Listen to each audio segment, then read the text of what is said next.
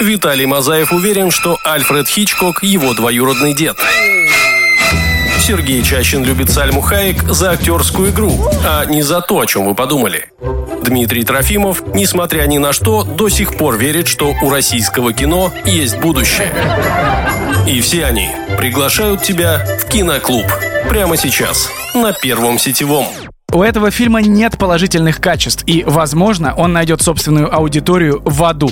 Вот с такой незамысловатой ноты начиналось большинство рецензий после премьеры фильма, о котором мы вам сегодня расскажем.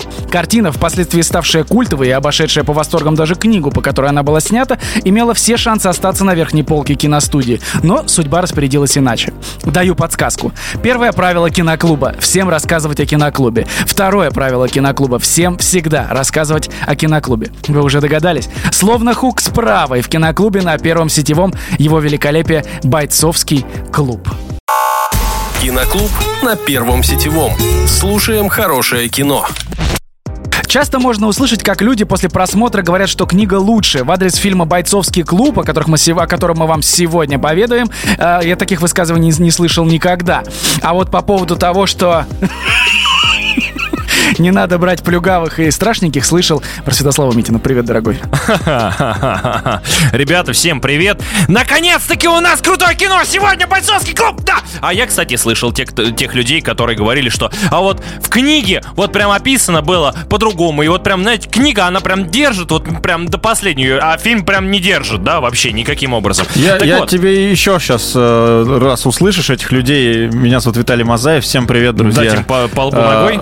Так вот, дело в том, что я не скажу, что фильм плохой, а книга хорошая. Я скажу другое. Я прочитал книгу, а потом посмотрел фильм. И что ты хочешь сказать? Но очень неприкольно смотреть фильм, где основная замут фильма в том, что Тайлер Дарден — это один тот же человек, а ты знаешь это. Но неважно, да, Дёрден, да. Ну давайте, если уж Буллок, то Дёрден. Хорошо, Тайлер Дёрден. Но... Пусть будет Дёрден. Да. Согласовали. Так Дёрден. Вот, в чем мне прикол... Тёрман Мёрман. В чем прикол смотреть мне фильм, если я и так знаю развязку? В этом становится неинтересно. Если ты сначала прочитал книгу, как это сделал я, и я знаю, в чем весь замут, а в фильме, собственно говоря, вы понимаете, да, Брэд Питт, все дела. Тут я все понимаю, и мне концовка, если только не брать прекрасный саундтрек группы The Pixies, она, в принципе, ничем и меня не удивляет. В этом разница. Мы поняли тебя, Виталий, спасибо за твое ненужное никому мнение. Фильм «Бойцовский клуб» рассказывает нам про офисного клерка. Твое кому-то нужно. Спасибо, Сергей. У которого было вроде бы все, что ему нужно. И классная квартира, и классная мебель, и работа вполне его поначалу устраивала, но что-то пошло не так. И появляется интересный персонаж, человек, который становится его другом. Это Тайлер... мне не поворачивается Дёрден, Дерден, Тайлер Дерден. Он красив, Дёрден. Хорош, свободен в выборе мышлений и желаниях. Согласитесь, это любого может подкупить. Даже такого ханжу, как Сергей. Чак Паланик работал долгое время журналистом, потом бросил эту работу, уволился из небольшого издания в Портленде. Но Чак Паланик — это человек, который написал книгу, по которой был снят «Бойцовский клуб». И не придумав ничего более интересного, будущий писатель начал помогать людям, подрабатывал в приюте для бездомных и онкологических больных. Параллельно Чак посещал съезды небольшой организации, туда входили неопределившиеся люди, которые объединялись для совместного нытья, распития алкоголя и дурацких розыгрышей. А тут-то много идей и появилось. Киноклуб. Только культовые фильмы. Мы возвращаемся к вам с «Бойцовским клубом» и замечанием от программного директора, что Святослав Митин слишком громкий для нашей передачи, ему надо говорить потише. Да, кстати, директора, как и в «Бойцовском клубе», видит только Сергей Чащин, потому что я здесь, кроме нас троих, людей не наблюдаю. Друзья, но мы так и споря о том, все-таки Дарден, Дерден и так далее, мы не рассказали самое главное, точнее я. А я здесь зачем-то досижу. Фильм 1999 года, 8,6 рейтинг Кинопоиска, 8,8 рейтинг IMDb, да. Это очень высокие цифры. Ну и есть за что. Актерский состав, начиная от режиссера Дэвида Финчера, которого вы можете знать по таким малоизвестным фильмам, как «Семь», «Игра», «Загадочная история Бенджамина Баттона» и другим. «Чужие», «Социальная сеть». Вот, да, этих неизвестных никому картин снял еще и «Бойцовский клуб». Эдвард Нортон, тоже так себе актер, Брэд Питт, Хелена Бонэм Картер, Митлов и Джаред Лето, который тоже там играл. В общем, друзья, действительно сумасшедший каст, прекрасный, культовый уже к тому времени, мне кажется, режиссер. И бюджет, в принципе, тоже был хороший. 63 миллиона долларов для 99-го года, вполне себе. 100 миллионов они собрали. Я к этому и веду, что совсем маленькая касса. 63 миллиона затрачено, 100 собрано. Но фильм был провален, на самом деле, в кассе, в кинотеатрах, потому что народ шел туда как на боевик про драки, который так и рекламировался студией 20 век Fox 2000 Pictures, она что-то называлась. Они даже на Супербоуле показывали отрывки именно драк, и все шли именно на это, но не ожидали увидеть там сложное, драматичное и глубокое кино. Одна номинация на «Оскар» была в 2000 году. Лучший монтаж звука, они его проиграли. Стоит отдать должное, что DVD потом разорвало и сделал этот фильм культовым. Ребята, я помню, то, чтобы DVD там разорвало. Вы представляете, насколько этот фильм был культовым, что после этого фильма стали собираться именно такие же бойцовские клубы в разных городах, и люди устраивали кулачные бои подпольные, они собирались где-нибудь в каких-то... гаражах. В гаражах, кстати, да, тоже собирались и устраивали драки. Вы представляете, насколько это круто и насколько это пошло в массы. А, кстати, отвечая нашему коллеге Виталию, даже автор Чак Паланик сказал, что фильм является улучшением его романа. Так я же не спорю, я говорю, что я прочитал Чака Паланика изначально, и мне уже книга зашла, а фильм, просто мне был неинтересен, потому что я знаю, о чем сюжет. Понимаешь, когда у тебя столько спойлеров. А так, конечно, я даже помню прекрасно эти граффити, давай так их назовем, где было написано «Бойцовский клуб» и «Телефон». И типа ты звонишь, и если хочешь подраться, то... приходишь. Главное, никому не рассказывай. Идея книги... Правило третье... Новичок должен принять бой. Это седьмое правило. Седьмое. Учим отчасть. Первое сетевое. Киноклуб. Чак Паланик продал свою книгу за $6000, когда она вдруг в моменте стала очень популярной, стала бестселлером, после чего ему предложили экранизировать, и он уже продал сценарий, разрешение на экранизацию за $10 000. Это очень небольшие деньги, исходя из того, чем этот фильм в итоге стал. В обсуждение вмешались два человека. Руководитель студии Лора Зискин и продюсер Кевин Маккормик заявили, что такой ленте стоит дать шанс. Никто не хотел этого делать. И они отговорили совет директоров делать из нее малобюджетное кино. На тот момент они не читали страницы оригинала, лишь видели, как актеры отыгрывали некоторые сцены. И поэтому они дали им изначально, по-моему, $20 миллионов, а вырос бюджет до 50 или 60... 63 миллиона долларов, да. Эдварду Нортону пришлось похудеть на 10 килограмм для съемок в фильме. И ему не пришлось худеть, если бы он до этого не набрал, потому что в 98 году он сыграл в «Американской истории X», да, и набрал там нормальную массу. Ребят, у меня, кстати, к вам вопрос. Вот вы же смотрели этот фильм, да? Вы же смотрели его, «Бойцовский клуб». Да, да. У меня к вам главный вопрос. Как зовут главного героя? Руперт, Корнелиус, Трэвис. Как рассказчик? Нет. Эдвард Нортон его зовут. Нет. Говори. Джек. Его зовут Джек. Тяжелее всего оказалось подобрать режиссера в этом фильме, и назвали имя Финчера. Но тот больше не хотел участвовать в проектах Fox. Студия постоянно лезла в процесс производства «Чужого 3», мешая ему работать, из-за чего на площадке случались конфликты. Но продюсеры считали этот вариант лучшим, потому что помнили потрясающую работу «Семь», передающую атмосферу психологического напряжения и актуального конфликта. Сложив в уме плюсы и минусы, продюсеры решили, что они не вмешиваются в процесс производства, а режиссер работает в рамках среднего бюджета. Там вообще все такие очень... актеры, и Хелена Бонэм Картер, и Брэд Питт, и Эдвард Нортон, они серьезно подходят к любому делу, а здесь они все вместе собрались. Но парочка фактов. Хелена Бонэм Картер заставляла своего визажиста наносить ей макияж левой рукой, поскольку считала, что ее героиня Марла не стала бы уделять много внимания таким вещам. И поэтому, вообще Хелена Бонэм Картер такое ощущение, что всегда просит визажиста делать левой рукой ей макияж. Дальше. Брэд Питт специально для своей роли Тайлера Дёрдена отправился к дантисту и сделал скол на зуб. клубе. Так решил, что это соответствует характеру его героя. Ну а теперь про Дэвида Финчера. Это тролль высочайшего уровня. Там есть сцена с падением с лестницы. И Дэвид Финчер 12 раз спустил с лестницы каскадера и взял первый дубль. Но я тогда продолжу вот эти забавные моменты. В фильме можно увидеть, когда член бойцовского клуба опрыскивает священника из шланга, и камера немножечко трясется. Это происходит потому, что оператор не смог удержаться, на самом деле, от смеха. А мы продолжим чуть позже забавные моменты из фильма «Бойцовский клуб». Стань членом киноклуба на Первом сетевом. Узнай о культовом кино все. «Бойцовский клуб» Дэвида Финчера, Чака Паланика сегодня в киноклубе Чащина Мазаева. Вот. Спасибо, что про меня, конечно же, не забыл. И Святослава Митина. Он у нас как Тайлер Дерден, он где-то в другой вселенной. И ты удивился, Сереж? Или, ну, скорее всего, не удивился, ведь когда вот мы говорили интересные факты в предыдущем таком выходе до отбивки, я сказал про Брэда Питта, про Хелену Бонэм Картер, а Слава выбрал про шланг. Про священника!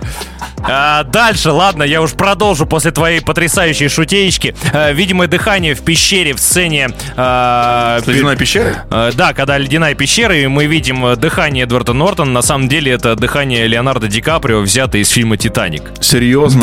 Да. А вот почему ты думаешь, что Джек зовут его? Потом, в сцене, где Брэд Питт и Эдвард Нортон пьяные бьют по мячу, играют в гольф. Они были действительно пьяными. Это бьют по мячу. И били били в грузовик для кейтеринга. Ну и в завершении есть еще один момент, когда произошла первая драка Тайлера и рассказчика. Ладно уж, бог с вами.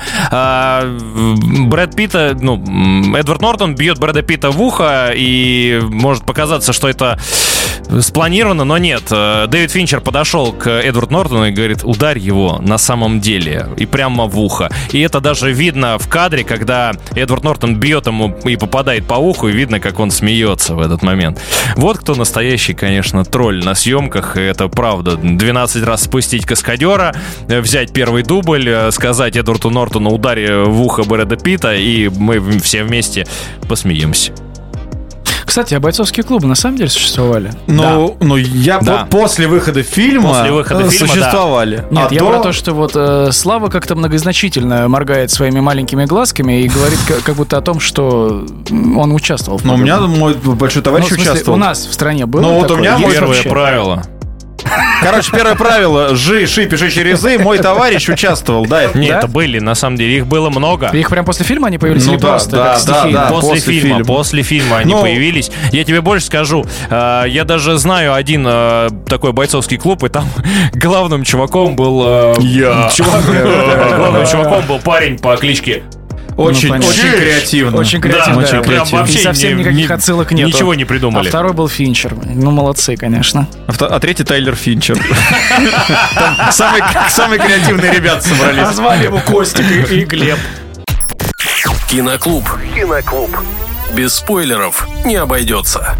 Кстати, легендарная сцена с плачущим толстяком в фильме «Бойцовский клуб», о котором мы сегодня вам рассказываем, еще одна вполне реальная ситуация. Паланик обратился за помощью в клуб писателей, откуда подчеркнул: главное, людей нужно удивлять. И, кстати, его первая полноценная работа Чака Паланика, это человек, который написал книгу «Бойцовский клуб», называлась «Невидимки», и издатели сочли книгу слишком жестокой, возмутительной и претенциозной. Чак рассмеялся, как рассмеялся Слав. Да, и принялся за «Бойцовский клуб». Он захотел написать настолько отвратительно жесткий, ужасающий, подробный роман, насколько это вообще было возможно, и сделал это. Есть сцена, там очень много пасхалок в «Бойцовском клубе». Во-первых, я хочу отметить, я до сих пор помню один из таких вариантов постера, это когда на мыле, написано «Fight Club» на розовом, очень стильно и сочно сделано, но я думаю, что очень известный факт, даже те, кто смотрел в проброс «Бойцовский клуб», знают, что и в книге Чак Паланик, и в фильме изменили рецепт, чтобы люди не могли делать взрывчатку из мыла. Нортон и Питт научились варить мыло, действительно. И там про пасхалки расскажу. Там есть сцена, когда рассказчик пытается убедить героиню Хелены Бонэм Картер покинуть город на автобусе. И там несколько кинотеатров взору зрителя предстает. На первом рекламируется фильм «Семь лет в Тибете» с участием Брэда Питта. На втором «Народ против Ларри Флинта» с участием Эдварда Нортона. А на третьем «Крылья голубки» с участием, собственно говоря, Картер. Там все очень прикольно сделано, очень такие классные, кстати, еще не только, извините, отсылки. В этом фильме еще и применена технология 25-го кадра. Да, да, это, кстати, интересная тема. Ребята, мы спойлерить мы, наверное, будем. Нет, господи, да, наша передача про если спойлеры. Если вы не смотрели фильм, то выключайте или перематывайте. Да. Так я в самом первом выходе сказал, что Тайлер Дёрден. Нет, не сказал. Первый раз Тайлер Дёрден появляется на 7 минуте 20 секунды фильма. Да, мельком, 25-м кадром он появляется несколько раз до появления своего до фактического в самолете. Да.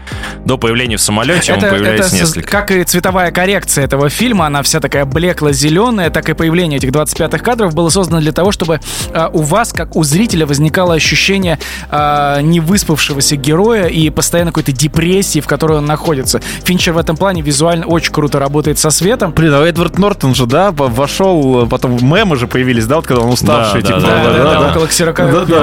Мне больше всего нравится, что это бессонница, это когда человек и не спит, и не бодрствует, переключает каналы. Да. Я, кстати, обожаю смотреть этот фильм, когда куда-нибудь уезжаю далеко, либо в командировку, либо когда остаюсь один. Не знаю, почему мне до безумия просто Слав, нравится кого ты врешь? Фильм. Мы знаем, какие фильмы ты смотришь, когда остаешься один. Это точно не «Бойцовский клуб». А Том и Джерри. Лучшая сцена фильма. Итак, итоговый вариант закончили весной 99 года, и в апреле в школе Колумбайн происходит знаменитая трагедия. Двое учеников устроили стрельбу в столовой, и позднее этот случай стал основой для фильма «Класс», резонанс в который была погружена страна, совсем не подходил для выхода радикальной картины. Когда боссы студии впервые посмотрели финальный вариант и впали в ступор. Ранее они видели лишь отдельные сцены, а теперь столкнулись с реальностью. Картина получилась крайне безжалостной и крамольной. Они пытались уговорить Финчера переделать ленту, но так как на это потребовалось бы слишком много времени, ее перенесли на осень. Это «Бойцовский клуб». Да. Мне просто, знаешь, если ее перенесли на 10 лет, ее перенесли на 2 месяца. Все забыли. Да. Это, и проходит, и это пройдет. Еще одна пасхалочка там в фильме, когда герой, Тайлер произносит речь в «Бойцовском клубе», он смотрит прямо на персонажа Джареда Лето и говорит о рок-звездах. Да. Там такая прекрасная спич. Да. И вот такая отсылка, что Джаред Лето оказывается еще и рок-звезда. За год до съемок он же оставал 30 секунд до Марса. Да, я недавно узнал, что есть, выросло поколение, для которых Джаред Лето — это актер. А для меня все-таки Джаред Лето изначально был музыкантом. Изначально музыкант, а потом актер, да. А еще актер. Я поражаюсь до сих пор, что Джареду Лето уже 51 год. Да, он выглядит как мальчик. Он, видимо, фонтан вечной молодости нашел вместе с Киану Ривзом. Что-то там не так. Киану Ривз 58. И Сандра Буллок, давайте будем честными, она тоже выглядит хорошо. Больше ухода за собой. А вот эти... хотя у Джареда Лето тоже ухода за собой, мне кажется, хватает. На DVD появляется еще одно предупреждение. Это предупреждение от Тайлера Дёрдена. И только на секунду. Так вот, текст там такой. Если вы читаете это, то это предупреждение для вас. Каждое слово, которое вы читаете об этом, является бесполезным мелким шрифтом. Это еще одна секунда вашей жизни. У вас что, нет других дел? Ваша жизнь настолько пуста, что вы, честно говоря, можете. Не думаешь о лучшем способе провести эти моменты. Если ты настолько впечатлен авторитетом, что уважаешь и доверяешь всем, кто его требует, ты читаешь все, что должен читать, ты думаешь, что должен. Подумайте, купите то, что, как вам сказали, и так далее. В общем, это очень долго. И внизу подпись. Тебя предупредили, Тайлер. Ты тоже задумался, Сереж, о том, что мы вот сейчас потратили минуту времени на Славу Митина? Абсолютно, вообще. Сколько времени жизни мы потратили на Святослава Митина? Спасибо, я вам безумно благодарен. Если в среднем у нас примерно 25 минут, то примерно 20 — это те самые. Лучшая сцена фильма. И концовка под The Pixies, когда рушатся вот эти все небоскребы. Для меня была сцена фильма, я назову, драка с владельцем бара за разрешение собираться в подвале.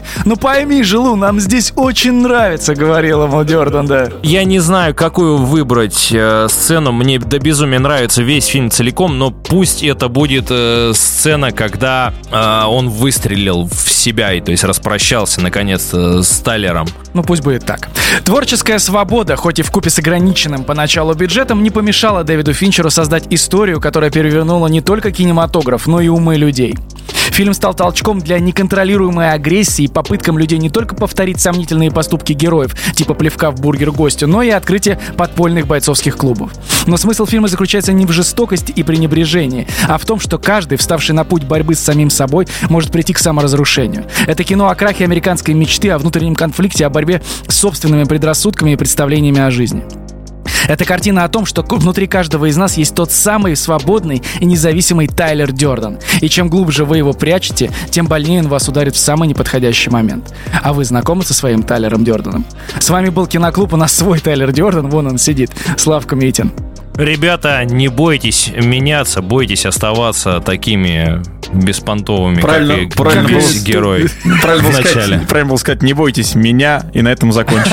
Спасибо, друзья. Спасибо, да. Смотрите хорошее кино. Всем пока. Киноклуб. Послушал, посмотри.